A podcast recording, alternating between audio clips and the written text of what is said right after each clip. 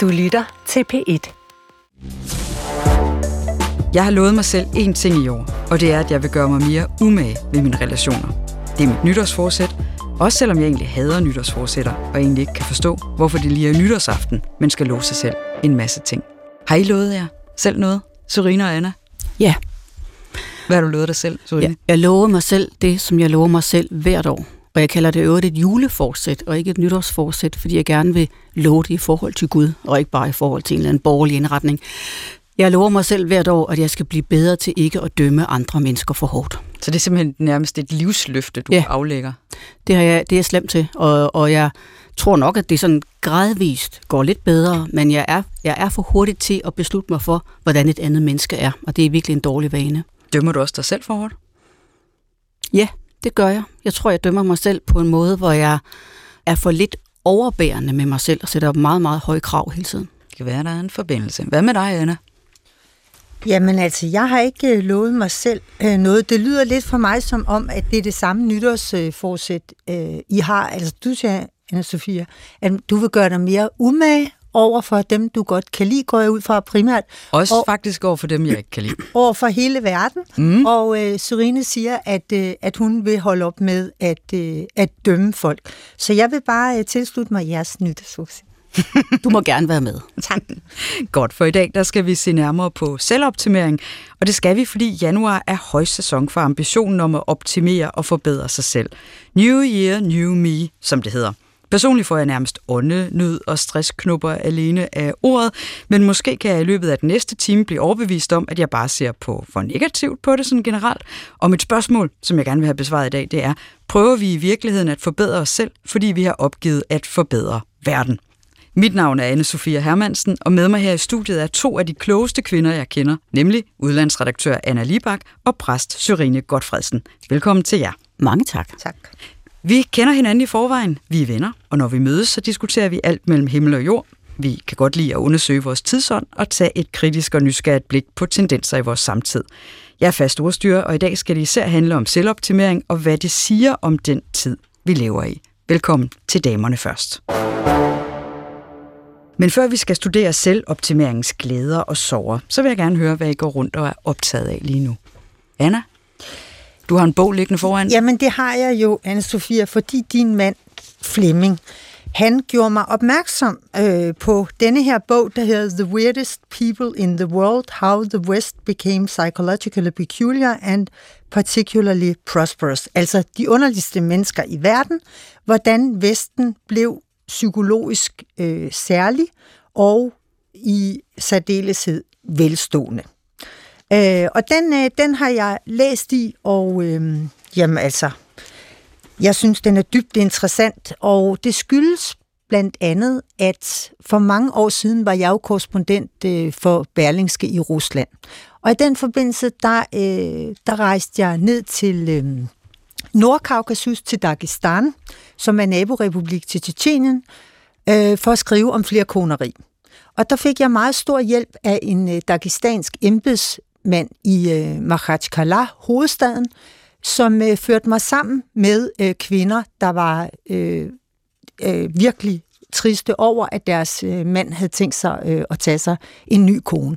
Og da jeg så vendte tilbage til Mo- forstå. Ja, det, det forstår man måske godt lidt.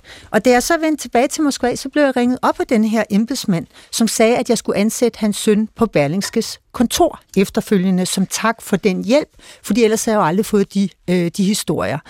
Og øh, det prøvede jeg at forklare ham, men det gør man ikke øh, i Danmark. Og så, øh, så sagde jeg så til sidst til ham, fordi øh, han, han blev ved med at insistere sådan helt desperat, jamen jeg vil heller ikke ansætte mine egne børn. Og så sagde han til mig, det synes jeg lyder sygt. Vil du virkelig ingen gang hjælpe dine egne børn? Du vil hellere ansætte fremmede. Og denne her bog, som Flemming, din mand, har lånt mig, den handler om det. Hvordan kan det være, at man i den vestlige verden finder det mere øh, naturligt, hvis man er ansat i en virksomhed, og se på, øh, om, om folk er kvalificerede, end om man er i familie med dem? Mm. Og hvorfor tænker man andre steder i verden omvendt? Jamen det, som er tesen i, i denne her bog i hvert fald, det er, at det har noget at gøre med kristendommen. Ja, altså på den måde at forstå, at, øh, at den, øh, den kristne øh, kirke på et tidligt tidspunkt, i hvert fald siden middelalderen, øh, indstiftet en ny form for familiepolitik. Den sagde, at vi går simpelthen ikke med til, at øh, man gifter sig med sine slægtninge. Og med, det behøver ikke engang at være tale om, at man er blodsbeslægtet. Det kan også være, øh, hvis du har en mand, der dør, så må du gifte dig med hans bror, for eksempel. Onkler og niæser må ikke gifte sig.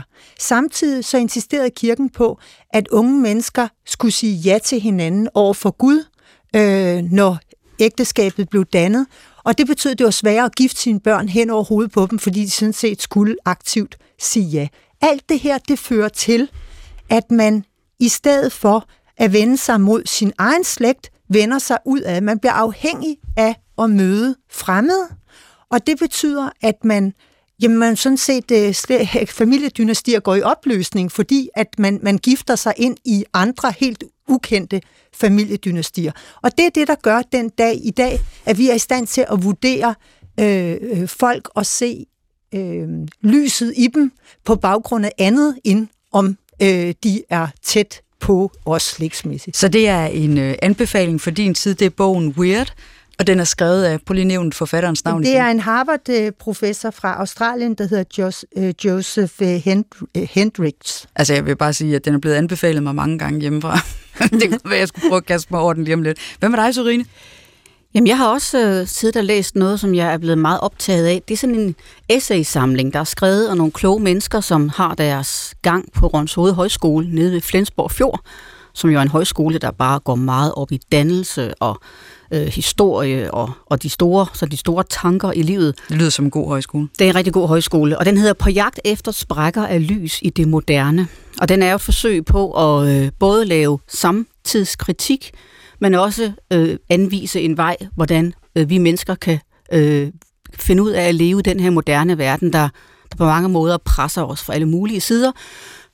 Forstanderen på højskolen, Tue Kærhus, skriver i den, teolog Morten Kvist skriver i den, og det gør også den litterat, der hedder Rasmus Vangshardt, som er en ung, klog mand, som kommer alt for lidt i medierne efter min mening. Han skriver sådan her, at han, eller han overvejer, hvorfor, hvordan kan det være, at vi i vores samtale, i universitetsverdenen, også i medieverdenen, øh, hele tiden fokuserer på menneskets ubehag ved at være i verden. Og vi hele tiden er presset af noget, vi står over for en katastrofe, vi er nærmest på vej sådan til at falde ud af verden og kan ikke være her længere. Der er den her undergangstilstand, som han vil gerne skrive imod, og har også en tese om, at det ikke spor sværere at være i verden end dag. Det var for 100 år siden. Det er jo, vi vender os også gjort til at tænke i undergangsbaner. Øh, baner. og det synes han er åndeligt set halsløs gerning. Og så citerer han en af mine store helte, og det er en engelsk konservativ tænker, som afgik ved døden for få år siden, som hedder Roger Scruton. Og han skrev meget om, hvordan det er både at genopleve den konservative tilgang til verden og finde sig til rette. Og han siger den her sætning, og den er bare meget begejstret for. Han siger, og den er ganske kort, så man skal holde ørerne stive, menneskeliv består i pligten til at finde noget, man holder af. Mm. Det er simpelthen noget af det klogeste, jeg har læst i lang tid. Fordi man nogle gange vender sig til at undervurdere, hvad det betyder. Også at stræbe efter at blive mødt af det, eller opleve det, som man simpelthen bare øh, på forhånd ved, at man elsker højt. Der er en stor visdom i at stræbe efter det, der gør en lykkelig. Altså det, som man ved, man vil være optaget af, og som man kan komme til at bære med sig resten af tilværelsen. Og det er en god modvægt til den her evige undergangstænkning. Det resonerer faktisk meget godt med det, jeg er optaget af i øjeblikket, for det er Hartmut Rosa, den ø, tyske sociolog, han ø, taler meget om resonanserfaringer, øh, altså om at opleve sådan nogle tråde af resonans, der vibrerer og forbinder os til verden simpelthen som en slags modvægt altså til, øh, til fremmedgørelse. Jeg er de senere år begyndt at interessere mig en lille smule for naturen. Det har jeg virkelig ikke gjort tidligere. Naturen, det har været for mig noget, der var inde i øh, kongens have. der var nogle øh, hortensia og, og så videre. Det, det var sådan en rigelig natur for mig. Men jeg er begyndt at gå i skoven. Og jeg registrerer også i litteraturen, at det ikke kun er mig, der er begyndt at botanisere og gå op i naturen. Øh, Thijs Ørntoft, han skrev jordisk for nylig der Charlotte Weisse, Rosarium læste jeg også for et par år siden, og Josefine Klogert har været på sporet af det her i, øh, i lang tid. Og jeg registrerer også i billedkunsten, hvordan mange kunstnere de er interesseret i at genfortrylle verden.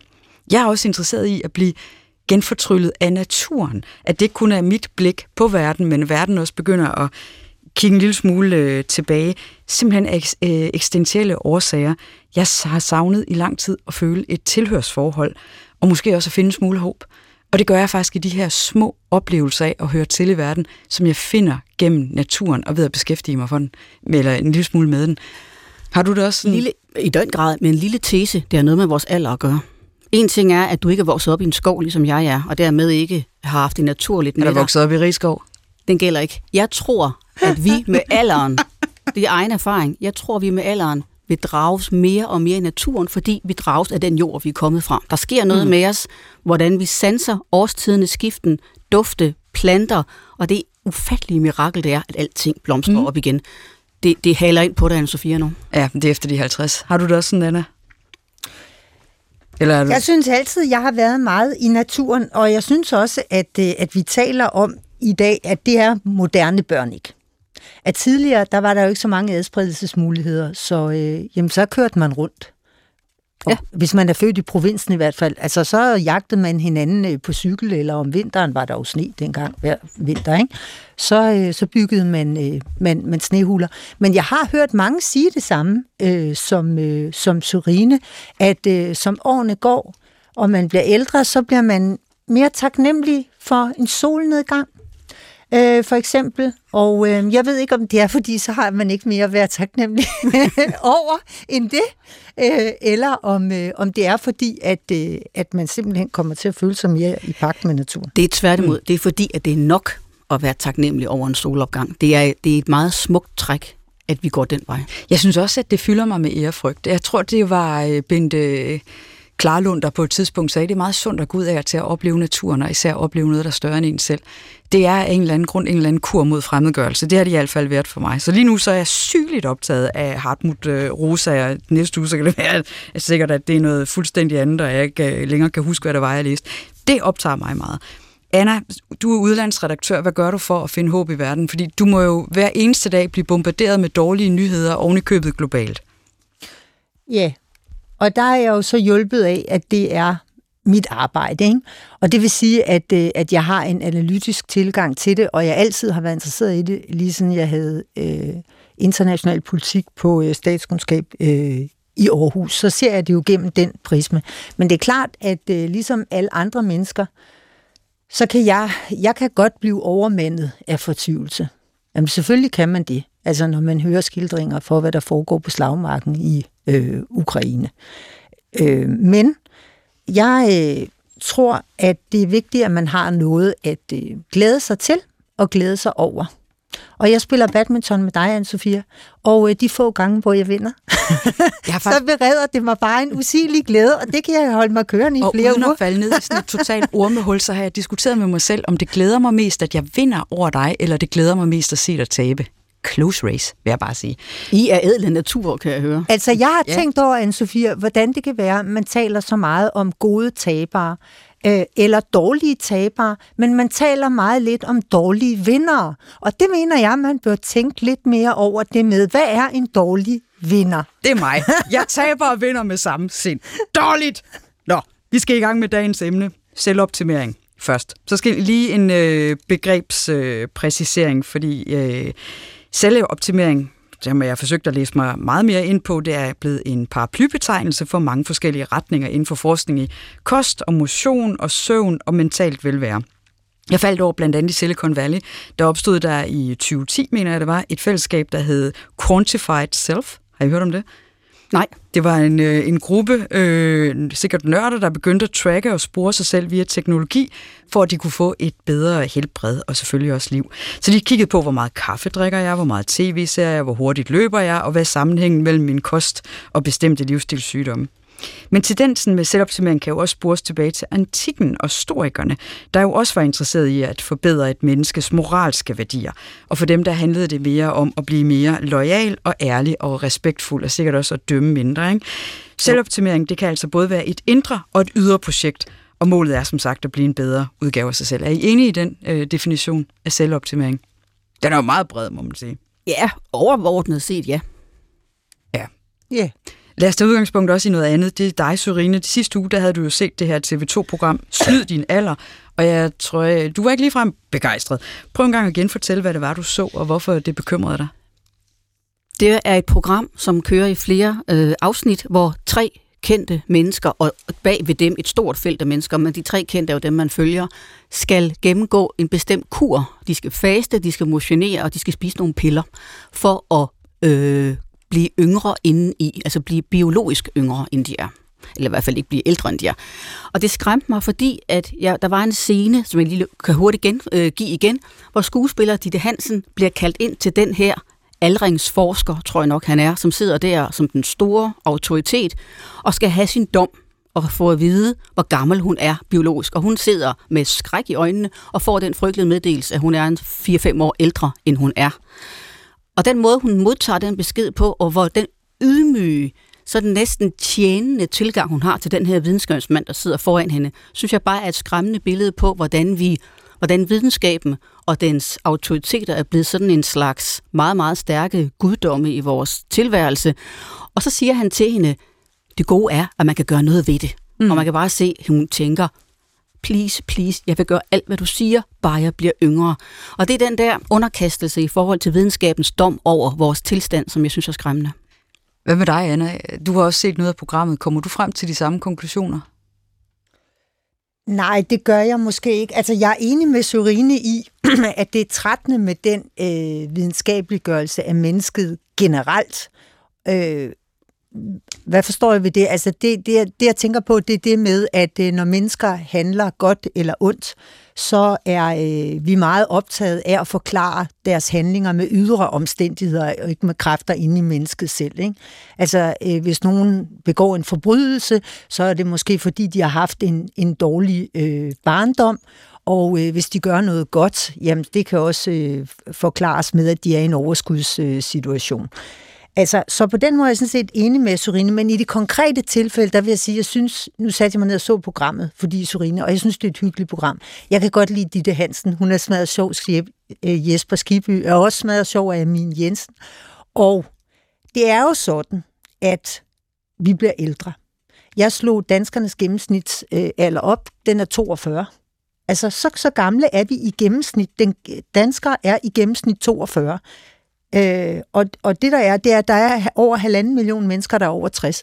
Og derfor så retter interessen sig jo mod, hvordan kan man få en alderdom uden sygdom. Mm. At man er belastet af sygdom. Ikke for at leve længere, men, men for ikke at gå de sidste 20 år og, og have ondt. Har du øh, nogensinde fået målt din biologiske alder? Øh, det har jeg aldrig. Øh, jeg vil gøre det, hvis nogen kommer og tilbød mig det. Men, øh, men det har jeg ikke. Men jeg har, jeg har fulgt faktisk det med den biologiske alder. Øh, det har jeg fulgt med i, og det har jeg fordi, at for nogle år siden, der var der en hollandsk pensionist. Han var 69 år gammel, og han sagsøgte, jeg ved ikke om I kan huske historien, men han sagsøgte faktisk den hollandske stat, fordi den ikke ville nedsætte hans alder med 20 år. Og det var fordi, at han, øh, han var han, som single på datingtjenesterne, så opdagede han, at de kvinder, øh, som han gerne ville kontakt med. De troede, han søgte en sygeplejerske. Og så sagde han, hvorfor min body age, altså hans BMI, var 45, på trods af, at han var 69 år. Og så sagde han, hvis man kan have juridisk kønsskifte, så kan man også have juridisk aldersskifte, og jeg har det her BMI.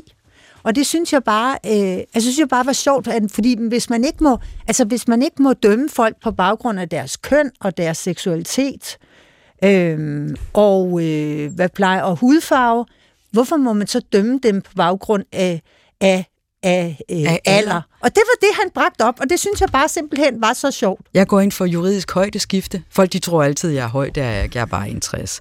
Nå, jeg læste i øvrigt et interview på øh, TV2.dk med Amin Jensen. Han sagde, øh, på hør, jeg er kommet ned på den alder, som jeg rent faktisk har. Det må han så have ligget noget større, længere op, øh, rent biologisk.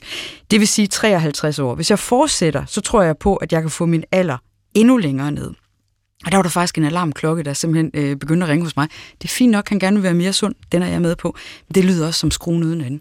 Som om, den skal bare længere og længere og længere ned. Og når jeg hører ordet selvoptimering, så synes jeg også, at jeg hører noget, der lyder som gulde og grønne skove, men måske i virkeligheden er en korsetlejr. Altså, jeg vil aldrig gå med til at få min biologiske alder at vide. Og det er, for, det er ligesom jeg heller ikke vil have min fremtid spået. Altså, jeg synes, der er noget usundt ved at have den øh, indsigt i sin egen skæbne, og en, som kan føre til sådan en oversensitiv tilgang til, hvem man selv er. Og jeg vil sige, det som du citerer Amin Jensen for at sige, det vil jo så, som du nok også antyder, resultere i, at han skal sådan set resten af sit liv bare kæmpe for at blive yngre og yngre, hvor man også kunne opfordre ham til at blive ældre og ældre med visdom, i stedet for at være så fokuseret på biologi. For jeg er helt enig med Anna i, det er en god idé at udvise rettidig omhu, så man kan få en alderdom, hvor man ikke er for syg. Det drømmer vi alle sammen om. Men det der er skruen uden ende. Men når du kigger på ham, Sorine, helt ærligt, så kan du da godt se, at han trænger til at gå en lille smule op i sit helbred. Helt bestemt, og det er der masser af mennesker, der gør. Og det, og det skal man også gøre. Men det vi taler om nu, det er jo sådan en, det kan i hvert fald blive til en, en, øh, en besættelse af tanken om, at man kan presse sin alder længere og længere ned. Og det er altså ikke det, vi er sat på jorden for. Og apropos besættelse, tag høretelefoner på, for jeg vil gerne spille et øh, lydklip for jer. Det er et klip med influenceren Emil Thorup, som øh, Berlingske snakkede med sidste år netop om selvoptimering. Prøv en gang at høre, hvad han siger. Danmark har den laveste antal sunde år i hele Europa. Hvis ikke det er et fucking cry for help, hvad er så? Hvad laver vi? Sidder vi der og kører gølpølser ned og øh, ryger og drikker og alting og sådan noget? Folk skal gøre lige, hvad de har lyst til. Jeg skal ikke ændre det. Jeg siger bare, kig på dataen. Yes, for inden så havde han deltaget i en lang række artikler, fordi han åbenbart spiste op til 75 kosttilskud dagligt.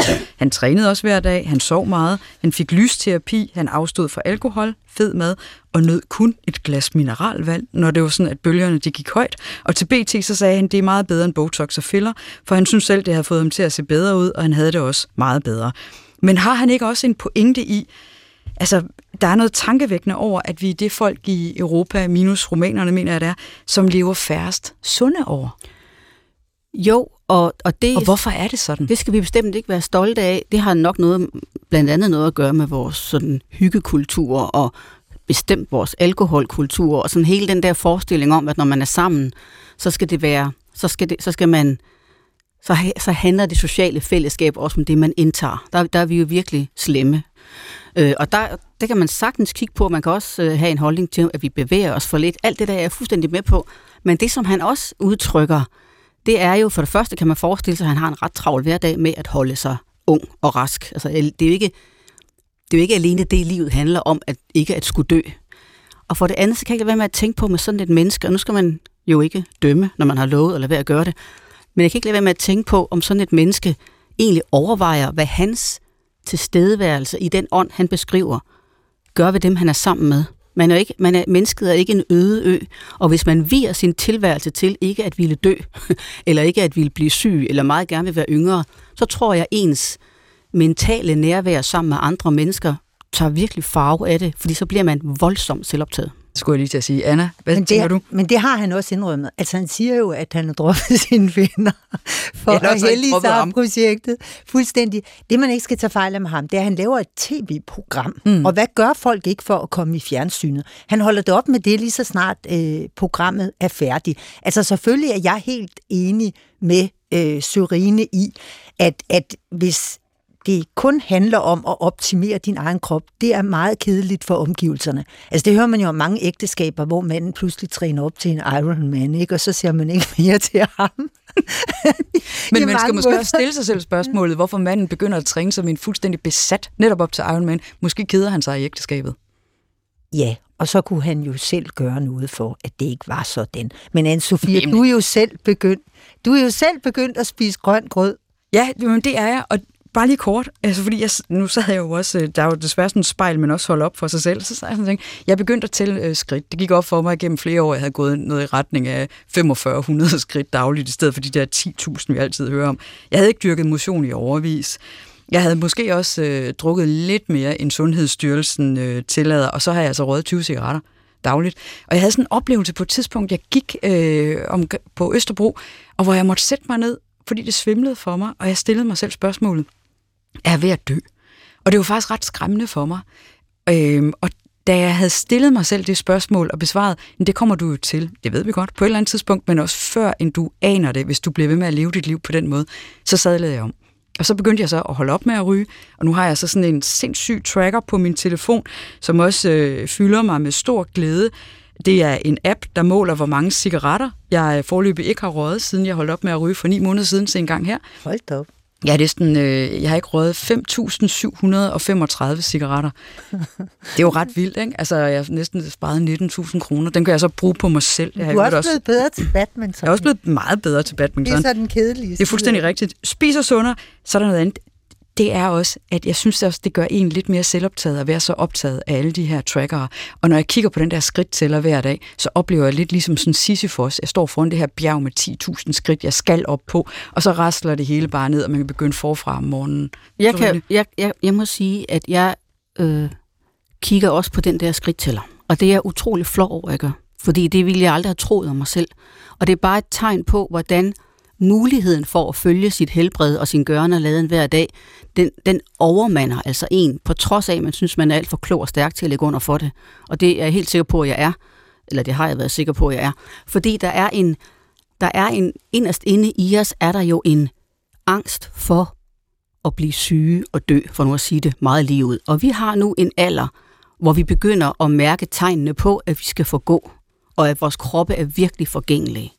Derfor kan jeg godt forstå, anne Sofia, at du bliver forskrækket og lægger nogle ting om, og det synes jeg er uhyre fornuftigt. Så det er slet ikke, fordi jeg argumenterer for, at man skal lade stå til. Det skal man bestemt Jamen, Jeg oplever heller ikke, at jeg er ved at blive en Emil Thorup.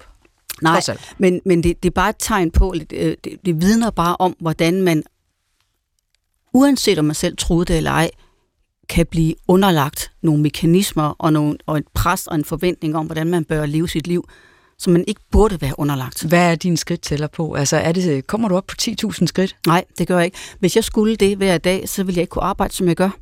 Altså, det, der er jo også noget med at prioritere nogle ting i sin tilværelse, så man også får udrettet noget, altså åndeligt, læst det, man gerne vil, skrevet det, man gerne vil. Hvis man skulle piske rundt og være slave af den der regel, så kunne mit liv ikke hænge sammen. Men tænker du over det? Altså er det sådan, du lige er, til, ja. er nødt til at tjekke det? Jeg tænker over det, og jeg tænker mere og mere over, hvor meget jeg bevæger min krop. Altså jeg er vokset op med at spille samtlige slags, eller øh, dyrke samtlige slags idræt og ride på min pony. Hvorfor gider du så ikke spille badminton og, også? Øh, det vender vi tilbage til. Og, og det hele taget være altid utrolig aktiv og udenfor. Og når man så kan se, nu har jeg levet et liv som voksen i mange år, hvor jeg, hvor jeg ikke har bevæget mig nok, så tænker jeg da rigtig meget over det, fordi kroppen er skabt til at bevæge sig. Ja, men det er jo netop det samme øh, rationale, altså jeg gjorde mig. Det var, hvordan kan det være, at du er gået fra at være super, super aktiv til super, super inaktiv, og hvad gør det ved dig? Og så begyndte jeg jo så også at lave nogle andre ting, men Nysrine, der er en åben øh, invitation. Det er hver øh, mandag morgen, se, øh, Anna, hun øh, du nikker også. Jeg tænker stadig over Nej, det. Jeg sidder bare overrasket over, hvor harmonisk øh, jeg er, for jeg har ingen apps. jeg tæller ikke nogen øh, skridt, og jeg øh, vejer mig aldrig. Men øh, altså, jeg mærker efter. Så I kan bare øh, lytte til mig og tage det roligt. Okay, tak for det. Tid. men, men Anna, du har, altså, du må gøre nogle ting, så ja, gør du, du siger, du stiger aldrig på vægten. Det gør jeg heller ikke selv. Jeg mærker efter på mit tøj. Altså, hvis det er sådan, at det begynder ikke rigtig at passe, så er det nok, fordi jeg er blevet for fed. Og så er det om at, at få tabt mig en lille smule. Men er der slet ikke noget, hvor du går ind og måler? Hvor er du i dag i forhold til for fem år siden og så videre? Nej, det er der ikke. Øh, det er der faktisk ikke, men, men jeg løber, kan du sige. Altså, jeg løber, og det gør jeg, fordi hvis jeg ikke løber et par gange om ugen, så, øh, så bliver jeg stresset. Altså, og du tager også 40 armbøjninger, ikke? Jeg tager også 40 armbøjninger, når jeg har løbet. Det er rigtigt. Nej, det har alligevel imponeret dig lidt. Øh, det, øh, det, gør, det gør jeg. Må jeg så, godt lige fortælle om dine armbøjninger? Nej, det må du aldeles ikke. Kun hvis du siger noget pænt om dem. Jamen, jeg, er, jeg fortæller kun pæne ting, hvor imponeret jeg er. En dag vil Anna lige demonstrere for mig med de her armbøjninger, fordi det vil give mig mere slagkraft, også som badmintonspiller. Men det var ikke nok med armbøjninger, det var jo også mavebøjninger. Og så gik øh, du ellers bare i gang. Mens du snakkede, kunne du så tage en masse armbøjninger. Kæmpe respekt. Her er en teori, at det er iPhones mulighed for selvtracking, peget med en stadig større grad af selvcentrering i det 21. århundrede, der har medført det her fokus på, øh, på selvoptimering. Hvad tænker du om det, Sorine? Det tror jeg, der er meget sandhed i, men jeg tror også, at det er, altså individets selvkrisen går meget længere tilbage. Det, det er jo en lang, lang udvikling, hvor vi har bevæget os væk fra en øh, moral eller en tilgang til verden, hvor det handler lige så meget om, hvad der er inde i os, som hvad vores krop gør. Jeg er godt klar over, at man altid har været optaget af kroppen, det giver sig selv. Men hele den her øh, øh, fremstillingssyge og en kredsen om, hvordan man præsterer i øjnene på andre osv., den, har, den, går, den går langt tilbage og er også en del af forklaringen på det her. Og når der så ovenikøbet kommer en teknologisk dimension oveni, og at man selv kan være sin egen øh, overvågningsperson, så er det klart, så bliver det endnu mere forstærket. Og jeg vil godt sige, jeg synes, det er et problem, at vi, når vi snakker om selvoptimering, er så fokuseret på kroppen, som vi er. Der er altså så mange andre måder, man kan optimere sig selv på, eller udvikle sig på, eller tage sig sammen på. Men vi er så fokuseret på kroppen, og det er selvfølgelig også kendetegnende for fjernsynsprogrammerne og alt muligt andet. Og det synes jeg egentlig er et, er et, et øh, noget trist tegn. Og jeg vil nemlig gerne lave en overgang fra det, altså netop fra kroppen, og så ind imod også øh, den moralske optimering. Men før vi lige går videre til det, for jeg har en rigtig interessant undersøgelse, så Anna, du har lige markeret. Øh, ja, nej, men det, øh, lad os lige høre om undersøgelsen først. Okay. Det er et studie, der er lavet af psykologer fra University of California, og det blev offentliggjort i 2021, og det viser, at folk vil hellere komme med et fysisk end et moralsk nytårsforsæt. Forskerne de har lavet et forsøg, hvor de medvirkende fik mulighed for at vælge mellem en lang række personlighedstræk, de gerne vil ændre ved sig selv, hvis de fik muligheden.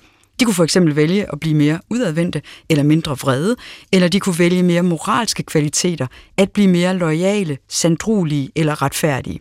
Det viste sig, at der næsten ikke var nogen, der valgte at forbedre moralske kvaliteter ved sig selv. Det ikke vildt? Og det jo. tror jeg faktisk passer meget godt med vores tilgang til nytårsforsæt. Altså vi vil gerne øh, holde op med at ryge og begynde at træne mere. Nu taler jeg bare sådan generelt. Og det er ret sjældent, at folk de beslutter sig for, at øh, nu vil de være mere retfærdige eller hjælpe andre øh, noget mere. Hvorfor tror jeg, det forholder sig sådan? Jamen blandt andet fordi, at vi har fået en uhyre stor optagethed af krop. Og det har at gøre med, som jeg har været inde på, en, en lang selvcentreret udvikling, men det har også noget at gøre med, at vi er, vi er simpelthen grundlæggende utrolig bange for, at det er det, der skal få, få os ned med nakken. Vi har mistet en del af fantasien eller indlevelsesevnen til at vide, hvor meget vi egentlig kan gøre af skade på andre mennesker ved ikke at behandle dem ordentligt, eller ved at være overdrevent egoistiske, ved have en, en skæv moral, ved at springe over, hvor gader er lavest. Alt det der, som vi tror er bagateller i tilværelsen. Der er sket en forskydning i forholdet mellem det at optimere sit læme og få et langt, langt, langt liv, og så dette at optimere sin ånd, vil jeg ikke kalde det, men at lytte til sit åndsliv, og måske overveje, om jeg egentlig behandler andre mennesker, som jeg burde, og om jeg er tryg og rigtig til stede i verden, som jeg burde. Så, så øh, den undersøgelse chokerer mig faktisk, fordi den er så entydig, men den har meget at gøre med vores angst for at gå fysisk til. Og jeg vil godt lige komme med en lille, lille tilføjelse. Jeg skal nok gøre det hurtigt. Øh, I lørdags var der et stort sportsshow i Herning, hvor der blev givet priser til dem, der har præsteret stort i 2023. Og der var der en kvinde, som har vundet VM i landevejscykling, som har en øh, et handicap, og hun er født med hjerneskade, og hun var oppe og få sin pris, og hun var ekstremt lykkelig, og hun jublede ubetinget.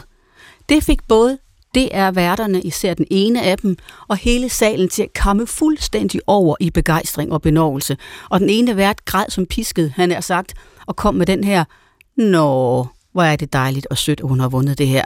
Hele den der nedladende, øh, virkelig, virkelig usympatiske, synes jeg, øh, reaktion på et handicappet menneske, der sejrer, er så afslørende, fordi den viser både, hvor utrolig lettet vi er over, at et handicappet menneske faktisk kan udrette noget i verden, og hvor, skyld, hvor meget skyldfølelse vi måske også har, fordi vi til daglig selv er så utrolig bange for at komme noget til med vores krop. Handicappede mennesker øh, skræmmer os fra vid og sans, fordi at vi er bange for at miste vores førlighed, vi er bange for at blive afhængige af andre, vi er bange for at miste en del af den lykke, vi har.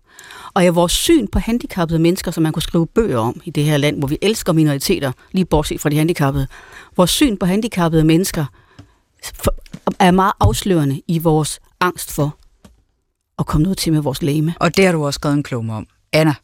Ja, det som jeg godt kunne tænke mig at sige, det var, at før talte jeg om, øh, hvordan øh, kristendommen havde haft øh, indvirkning på, vores øh, holdning til folk, vi ikke øh, kender, og at komme i familie med dem.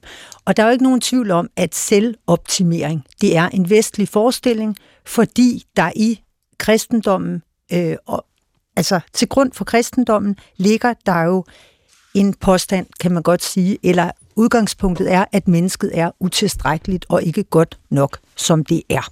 Hvis man ser østlige religioner, der øh, har de jo den der øh, forestilling om, at, øh, at genfødsel, ikke? Øh, hvor det ikke handler om fremskridt, men handler om balance. Og øh, jeg siger ikke, at det er kristendom at, øh, at træne sin krop. Jeg siger, at skyldsbevidstheden stammer fra det. Og du kan kalde, man kan så, vil jeg hæve det, kalde det sekulariseret kristendom, fordi det jo er aldeles ukristligt at arbejde på at optimere eller gøre noget godt for sig selv, i stedet for at arbejde på at gøre noget godt for andre. Men der er ikke nogen tvivl om hos mig, at, at den der forestilling om, at jeg er ikke, der er noget, der mangler, at den, det, den, har, den har vi derfra. Og der tror jeg, at du kan have ret i, anne Sofia, at, at de sociale medier forstærker det. Og det er jo også det, at hvis det, synes... Jeg tænker på, at det er det der tracking, altså via iPhone i særdeleshed, som accelererer den der øh, tendens med hele tiden at være så optaget af sig selv, og af hvordan man forbedrer sig osv. Ja. Men jeg synes, det du siger er inspirerende. Og, og, og Sorine, hvis du skulle prøve at sige noget pænt om selvoptimering, altså kunne man ikke sige måske, der var en form for længsel efter frelse i det der med hele tiden at forsøge at forbedre sig selv?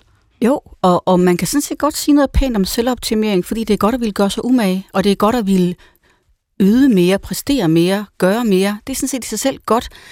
Og jeg er delvist enig med Anna i, at kristendommen har helt klart øh, plantet i mennesket en grund tro på, at jeg er ikke god nok, som jeg er. Det vil mange mennesker i dag synes lyder negativt, og det kan også være, det er det, der får dem til at ville øh, gøre alle mulige krumspring for øh, at aldrig blive syge, aldrig dø, og det hele taget lave sig selv om. Man former sig selv om i en eller anden grad. Til gengæld, så er kristendoms meddelelse jo, at nej, du er ikke god nok, som du er, men du kan godt leve, selvom du ikke er god nok, som du er. Det er det, man kalder noget på, i det teologiske sprog, og bestemt også i menneskers virkelighed, at Gud siger til sit menneske, du er i den grad mangelfuld, men Gud elsker dig alligevel. Det er den balance, vi har mistet. Og fordi vi har mistet den, så pisker mennesket ud og vil frelse sig selv. Så der har du ret, Anne-Sophia. Der er en, jeg tror bestemt, der er en længsel efter at mærke, at man er på den sikre side, at man kan redde sig over et andet sted, hvor man er nu, for at få en eller anden form for forvisning om, eller lovning på, jeg skal nok blive frelst, hvis jeg virkelig tager mig sammen.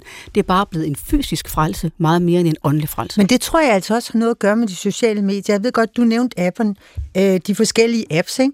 men jeg tror også det, at præstationer kan du lægge frem på de sociale medier og få andres anerkendelse. Jeg kan ikke huske, altså, for nogle år siden, der var den der Endomondo tracker, altså når man var ude at løbe, det lagde folk op i vildskab, og selvom de bare havde sådan lundeløbet sådan to kilometer, så ville de så have alle mulige likes for det. nu nævnte du, jo, nu nævner du, øh, nu nævnte du også mine armbøjninger, ikke? Nej, dem lagde jeg ikke op på de sociale medier. Man kan ikke huske, der var en bølge, hvor mænd lå på gulvtæppet og tog øh, armbøjninger. Jo. Altså, hvordan vil man øh, prale med øh, de, de andre ting, folk blev øh, tilbudt som selvoptimeringsprojekter, at de kunne blive mere lojale i din undersøgelse, eller de kunne blive øh, flinkere osv. Det kan du jo ikke gå ud og prale med. Kun indirekte kan du øh, altså have ondt af nogen på de sociale medier, og så kan du også få en masse øh, likes på det øh, og have ondt på andre, der har det svært. Men du kan jo ikke gå ud og sige, at øh, jeg har bestraft mig på i, i mit sidste nytårs fortsæt at blive en kærligere person, og det lykkes over alle forventninger. Andre er dybt rørt over, så flink jeg er blevet. Det kan man ikke. Så er det bedre at sige, i dag løb jeg øh, 10 kilometer øh, i Kongens Have, uden at stanse øh, en eneste gang. Det giver mange likes. Og så skal jeg rose dig for, at du har virkelig fået nu også nogle flotte overarme, altså via alle de her øh, armbøjninger. Hvor går grænsen ind imellem, øh, hvornår man gør sig umage, og hvornår man bliver for selvoptaget? Uh, det kan den enkelte kun kigge indad og overveje med sig selv. Og jeg kan love dig for, at jeg tænker tit over det, fordi jeg er et virkelig agerigt menneske, og jeg arbejder meget, og jeg vil gerne præstere meget. Jeg er ikke spor mere afslappet end nogen andre, hvad det angår. Og det jeg tror jeg heller ikke, der er nogen, der mistænker dig. Og jeg tænker, jeg tænker tit over, hvornår jeg øh, netop overskrider den der grænse, hvor jeg også et stykke af vejen gør det for min egen skyld. Og jeg kender den der fornemmelse, det gør I sikkert også, når man har haft utroligt travlt, skrevet meget, afleveret i tide, man er da glad. Og den der enorme tilfredshedsfølelse, man bliver opfyldt af, som på sin vis er behagelig, og på den anden side også minder en om, hovsa, nu er du godt nok meget, meget, meget glad for dig selv i det her øjeblik. Så jeg ved det ikke, Anne-Sophie. Jeg ved ikke, hvor grænsen går. Jeg ved bare, at min, i mit liv overvejer den hver dag.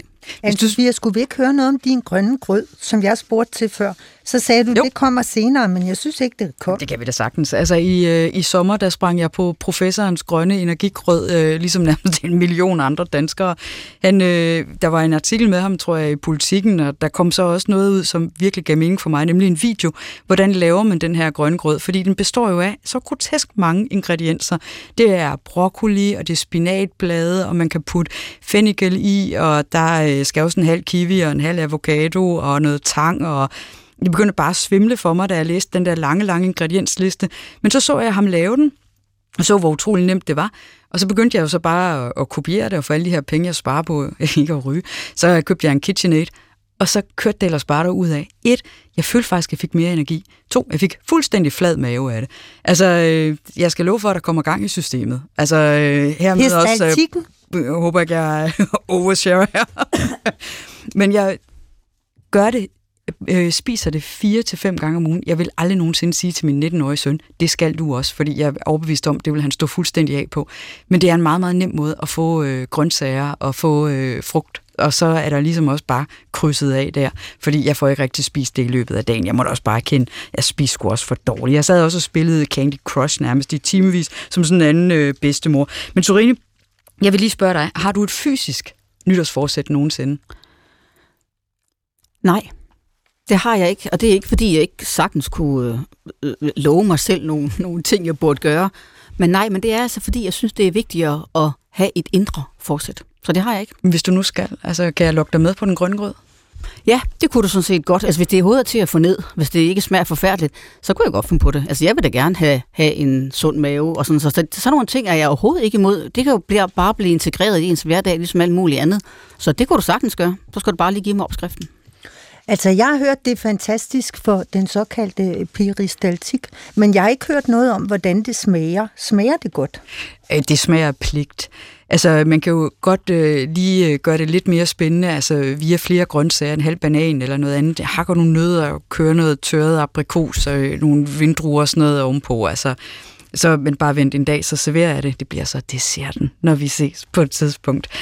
Nå, øh, jeg kunne godt tænke mig at lige at lave en lille smule opsummerende, øh, fordi vi kan være enige om noget positivt også i selvoptimering. Det er jo faktisk, at man kan se, at der er sammenhæng mellem øh, kost, øh, sundhed, man kan forbedre sin egen øh, tilstand. Det synes jeg også, øh, jeg selv øh, har forsøgt i hvert fald øh, sidste år. Som sagt kan jeg også se en klar effekt af den der grød og mindre alkohol og sport osv. Negativt afhængighedsskabende, men bliver også meget selvcentreret af det. Det bliver et res mod konstant øh, bedre tal. Og så er der også det her med, at dyrkelsen af kroppen som maskine virker simpelthen latterligt på mig. Nå, har I nogen tilføjelser til det? Jamen, så vil, altså jeg vil sige, at man kan ikke sige øh, noget entydigt om det. Fordi på den ene, selvfølgelig kan man gå for meget op i sig selv og sin øh, krop.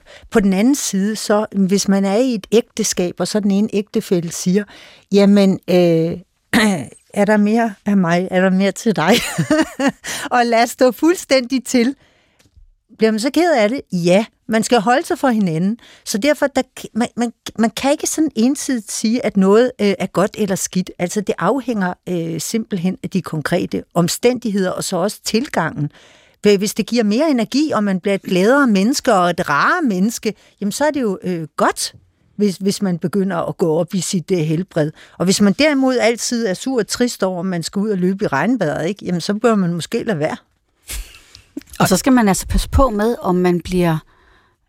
Jeg ved godt, det kan være lidt svært at, at, at, sådan at have styr på inde i sit eget hoved, men man er nødt til at overveje, hvor meget man gør, fordi man grundlæggende er bange for at blive gammel. Altså, fordi så er det altså endeløst, fordi vi bliver ældre, kroppen vil forfalde, altså der er nogle ting, der er uundgåelige, og hvis man bruger rigtig meget energi på at bekæmpe det, så bliver man altså også ked af det, fordi der bliver man indhentet, og man bliver slået i hovedet før eller siden. Så jeg synes også, man skal det er derfor, jeg altid er så optaget af, at man ikke øh, overgør, hvad kroppen betyder, men øh, forholder sig til, hvad man har indeni. Men der ligger nemlig en flugt for både dællerne og dødsangsten øh, i det, og nu er jeg jo meget optaget af Hartmut Rosa, altså han kigger jo også på, hvilken sindstilstand man er i, når man ser ud på verden. Jeg kan jo selv i jagt sige, at hvis jeg er i meget godt humør, så ser jeg skønheden. Hvis jeg er i dårligt humør, så ser jeg bare forfaldet. Altså i naturen. Og sådan har jeg det faktisk også øh, med motion. Altså at enten, hvis det er sådan, jeg kaster mig ud i det på en dårlig dag, så har jeg oplevelsen af, at jeg er bare på flugt fra min egen dødsangst. Men er det sådan, at jeg er i et godt humør, så er jeg faktisk på vej ind i en eller anden form for livskraft i stedet for. Hvad siger du, Anna? Jamen, jeg vil bare sige til det, Surine siger med, at øh, man skal ikke være så, så optaget af sin alder, og, øh, og i det hele taget øh, skal, skal man hilse alderdommen øh, velkommen. Altså der vil sige, nej, man skal ej. Altså I startede det her program med jeres nytårsforsæt, som bare holdt op med at dømme andre mennesker. Og Nej, der vil jeg gør sige, umage. Ja, men også Surine sagde, hun vil ikke dømme Ja, andre sagde mennesker, og derfor vil jeg bare sige, øh, altså dem, der træner sig selv op til en Ironman, undskyld, jeg siger det, de, altså så slemt er det ikke for os andre, vel? Man kan foretage sig værre ting, der går ud over omgivelserne, og, det, og derfor behøver øh, vi ikke at sidde her og blive enige om, at, at det er forkert, at folk, der ved, de skal leve til de bliver 100, hvilket formentlig er realiteten for os tre, at de bekymrer sig om, at det vil de gerne gøre i rask øh, øh, tilstand. Altså, jeg, jeg, jeg, øh, befolkningen har et øh, BMI, der er for højt generelt. Jeg Over tror- halvdelen af befolkningen er overvægtige, og i den situation, der er det da godt, hvis der er nogen, der løber Royal Run. Og det er jo præcis det, som Emil Thorup han også siger i klippet. Min eneste bekymring, det er, at vi er mere optaget af til af at måle øh, livet i længden, i stedet for at måle det også i, i dybden.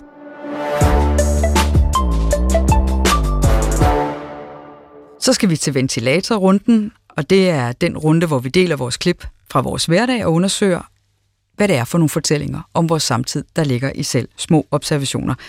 Du har sendt et klip, Sørine. Lad os prøve en gang at høre det. Jeg står foran sovnegården og stiger ned ad vejen og venter på det menneske, der skal komme med pizzaer til mine søde og sultne komplimenter, der sidder derinde og venter. Alt tyder faktisk på, at han svigter os. Og det minder mig om, hvor afhængige vi alle er af, at enhver kommer til tiden og gør det, man har aftalt. Det er ret mærkeligt, hvordan men det ene øjeblik kan gøre sig store tanker om livet og døden og verdens gang, mens det i det næste føles som om det mest afgørende er, at et pizzabud dukker op til tiden. Det er meget nemt at minde sig selv om, at man skal få styr på sine proportioner. Men livet består altså af det ene konkrete øjeblik efter det andet. Derfor må man ikke svigte. Heller ikke i de små ting. Jeg giver op. Han kommer ikke. Nej, hvad gjorde I så? Jeg sendte dem hjem og sagde, skynd jer hjem og få noget aftensmad. Der var ikke noget at gøre. Men det der er jo også egentlig en mindre dannelseshistorie i, at det ikke bare handler om at realisere sig selv i det unikke, hvad jeg lige sige, men også i det almindelige, netop at træde ind i fællesskaber. Hvad siger du, Anna? Jamen, jeg siger, at jeg er helt øh, enig med Surine i, at øh, omhu er en mangelvare. Jeg, jeg nævnte i det her program sidste uge, nævnte jeg, at på Vesterbrogade, der er der to øh, uger, som går forkert, og det har de gjort i rigtig lang tid, og jeg skulle hilse sige, at der er intet sket. Øh, og det, øh, altså, det vil jeg sige i forlængelse af det pizzabud, der aldrig kom, at det skrider sammen, hvis ikke vi gør os umage for hinanden. Nå, Anna, du øh, har været i gang med at se Netflix. Skal vi prøve at høre også, hvad du har sendt ind til ventilatoren? Hej. I går aftes i min familie, der blev vi enige om, at nu trængte vi simpelthen til at se en god film. Og det burde ikke være svært at finde sådan en, fordi tilsammen har vi faktisk adgang til hele tre streamingtjenester, HBO, Netflix og Disney+. Vi gik i gang med at lede. Der var virkelig mange muligheder. Vi kunne se Maestro, den nye film om dirigenten og komponisten Leonard Bernstein, men den varede to og en halv time. Og orker man det, når man nu ved, at han vist nok opførte sig som et dumt svin. Så det skulle ikke være den. Så diskuterede vi længe, skal vi se Prisoners? En gammel film, den har fået over 8 på IMDb. Jeg ville sådan set ret gerne se den, men den handler om en far, der får bortført en seksårig datter. Så jeg betingede mig, at hun overlevede det, og jeg sagde, det slår jeg altså lige op øh, på nettet, om hun gør. Og det vil de andre ikke være med til, fordi hvis jeg så bliver siddende, jamen så ved de jo, hvad filmen slutter med. Og til sidst, da det havde været frem og tilbage i hen ved en time, så besluttede vi, at vi ser da bare første sæson af Fargo igen. Den har vi set. Den holder. Vi elsker Molly. Vi elsker Lester Nygaard. Og hvad viser det? Ja, det viser jo, at det er godt at have noget at vælge imellem. Men man kan faktisk have for meget at vælge imellem, så meget, at det bliver aldeles lammende. I can relate. Kan du ikke også det, Serine? I den grad. Og jeg, kunne, jeg, jeg tror slet ikke, jeg, jeg har slet ikke sådan nogle tjenester i mit hjem, og jeg vil have det, jeg vil føle mig overmandet, og jeg ved, jeg vil heller ikke forvalte noget. Jeg vil også se det, jeg kendte i forvejen. Jeg elsker at se film adskillige gange. Genkendelsens glæde og de små muligheder for, at man ser noget nyt. Jeg forstår det til fulde, at I gav op. Hvad er det for nogle film, du for eksempel ser flere gange? Titanic. Sådan nogle der, sådan nogle, sådan nogle øh, store øh, øh, mainstream film, som man kan uden ad. Det er ligesom at, man sover halvvejs jo. Og se fjernsyn er den tilstand, der er tættest på at sove, har jeg læst mig til. Og det kan være meget utrolig behageligt og beroligende at sidde og se en film, man kender i forvejen. Nå, jeg har også et klip, det vil jeg lige spille for jer her. Prøv en gang at høre her. Det er min fod, der glider hen over en cykelsti. Jeg er afsted af cyklen, og det er jeg, fordi cykelstierne her på Østerbro, de er simpelthen spejlglatte. Mit spørgsmål er, hvordan kan det være, at vi prioriterer at få ryddet øh, vejene for sne og is? Og jeg synes egentlig også, at folk er gode til at få ryddet fortovene osv. Men hvorfor er der ikke nogen, der rigtig tænker på, at man skal også få ryddet cykelstierne? Det er jo pisse farligt at komme cyklerne i det her vejr. Jeg synes, der er noget kærligt i, at vinteren virker til altid at komme bag på os. Og bagefter, da jeg havde optaget det her klip, efter jeg havde været vred over det her i dagvis, at der var så glat på cykelstien, så kan man til at tænke på, at man kan jo også bare indordne sig efter forholdene, og så er der jo bare perioder, hvor man ikke kan cykle. Mm, var det mig, der var blevet sådan en eller anden sådan rettigheds øh, velfærdstype, som bare forventer, at alting bliver ryddet for mig? Jeg synes, det er fair, at vi i et land som det her sørger for, at så hurtigt som muligt, så kan vi komme frem og tilbage trods en relativt lille mængde sne. Jeg synes, det er meget mystisk, at man ikke er hurtigere. Jeg har et øh, sidste klip, som jeg gerne vil dele med jer, og øh, det er en observation, som jeg har gjort mig i, øh, i metroen, og som jeg gerne vil dele øh, med jer. Jeg har selvfølgelig også et øh, forslag til, hvordan man kunne gøre tingene bedre. Prøv en gang at lytte med. Jeg er i metroen, og jeg bemærker én ting, og det er, at alle de sidder og kigger ned i deres mobil. Kunne man ikke overveje at hænge nogle digte op, så folk de i stedet kunne øh, fordybe sig i en smule poesi? Ja. Det gør de for eksempel i New York. Præcis. Godt sagt. Du har altså, Anna Sofia, en, en virkelig god evne til at komme konstruktive idéer tit. Ligesom da du gav din søn penge for at læse skønlitteratur. Jeg synes, det er herligt at gå sådan meget konkret til værks. Og det er en skidegod idé. Men i det hele taget, så, altså, så skal vi jo øh, lade være med at være så skærmafhængige. Nu talte vi før om at, at cykle i vintervejret, men selvom det er glat, jeg cykler jo ind af Vesterbrogade hver dag, selvom det er glat, så forhindrer det ikke, at folk, når de bliver rødt, og cyklister stanser for rødt, så tager de med sanden i det ganske korte tidsrum mobilen frem og tjekker den. Hver eneste dag ser jeg folk, der gør det. Og det, det, det er altså sygt. Men det her det er en måde at få folk til at se op. Øh, vi var i New York og øh, var på vej lidt øh, uden for byen, og så jagtog jeg, hvordan man i deres øh, metro havde på sådan nogle skærme simpelthen digte, som vi jo så begyndte at læse, og vi også begyndte at diskutere. Og det mindede mig om, hvad begrundelsen også er i Danmark for at have rundkørselskunst. Øh, der kan man jo godt lide, at folk lige får sig en pludselig kunstoplevelse. I metroen, så kan man jo så få sig en pludselig poesioplevelse. Og så kunne der så være et digt af Henrik Nordbrandt, eller det kunne være Søren Ulrik Thomsen, eller det kunne måske også være noget, der er lidt mere moderne, og som ikke er skrevet øh, for 10 år siden, eller 20 år siden, eller 40 år siden. Hvad vil I tænke, hvad, hvad vil I tænke om den idé? Jeg synes, det er en virkelig god idé. Jeg var selv i metroen forleden og bemærkede naturligvis det samme som dig, at alle stod og glødede ned i deres maskine. Og min tanke var, prøv lige at tænke på, hvor meget tankevirksomhed, der går tabt. Alle de mennesker, alle de øjeblikke, hvor man kunne kigge ud i luften, og så kommer tankerne jo uundgåeligt til en. De sker ikke. Hvis man kiggede op og så noget poesi og nogle sætninger, der taler til en, så er tankerne allerede i gang. Jeg synes, det er et rigtig godt forslag. Eller et kunstværk. Eller også det, ja. Hermed, det er en opfordring til metroselskabet. I kan bare tage den der øh, idé fuldstændig kvitt og frit. Bare hæng lyrik op i det offentlige rum. På metrostationer, i metrotog, hvad I end foretrækker, bare gør det. Men øh, jeg skal øh, give en opfordring også til lytterne, kære lyttere. Hvis I har brug for også at få luftet noget, så send os en mail eller en lydoptagelse. Vi vil meget gerne tage det med her i, øh, i studiet og tage en snak om det, og det er både store ting og det er små ting. Dog vil vi gerne have os frabedt øh, spørgsmål om kapitalfonde. Øh, det tror jeg ikke, vi ved særlig meget om, men tusind tak for tillid. Tilliden til den lytter, der har indsendt et klip, hvor der bliver stillet spørgsmål om kapitalfonde. Puh, godt vi slap for det. Jeg tænkte, jeg ville Kan han skåne ikke jer. bare indsende noget kapital og s- beholde fonden selv? God opfordring. Send penge eller en mail til damerne dr.dk. Og nu skal I prøve at lytte efter, for nu kommer der nemlig noget, I vil genkende fra jeres ungdom i 80'erne.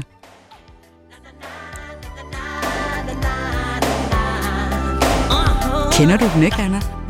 Jo, det er Michael Jackson. det, men, men hvorfor hører vi den? Fordi det handler om at se sig selv i spejlet. Og prøve at blive bedre menneske. Tilbage er der bare at sige tak for i dag. Det var skønt at se jer. Anna og Sørine, og vi ses igen i næste uge, hvor vi stiller hinanden spørgsmålet, hvad skal vi med den midaldrende kvinde? Vi lyttes ved. Somebody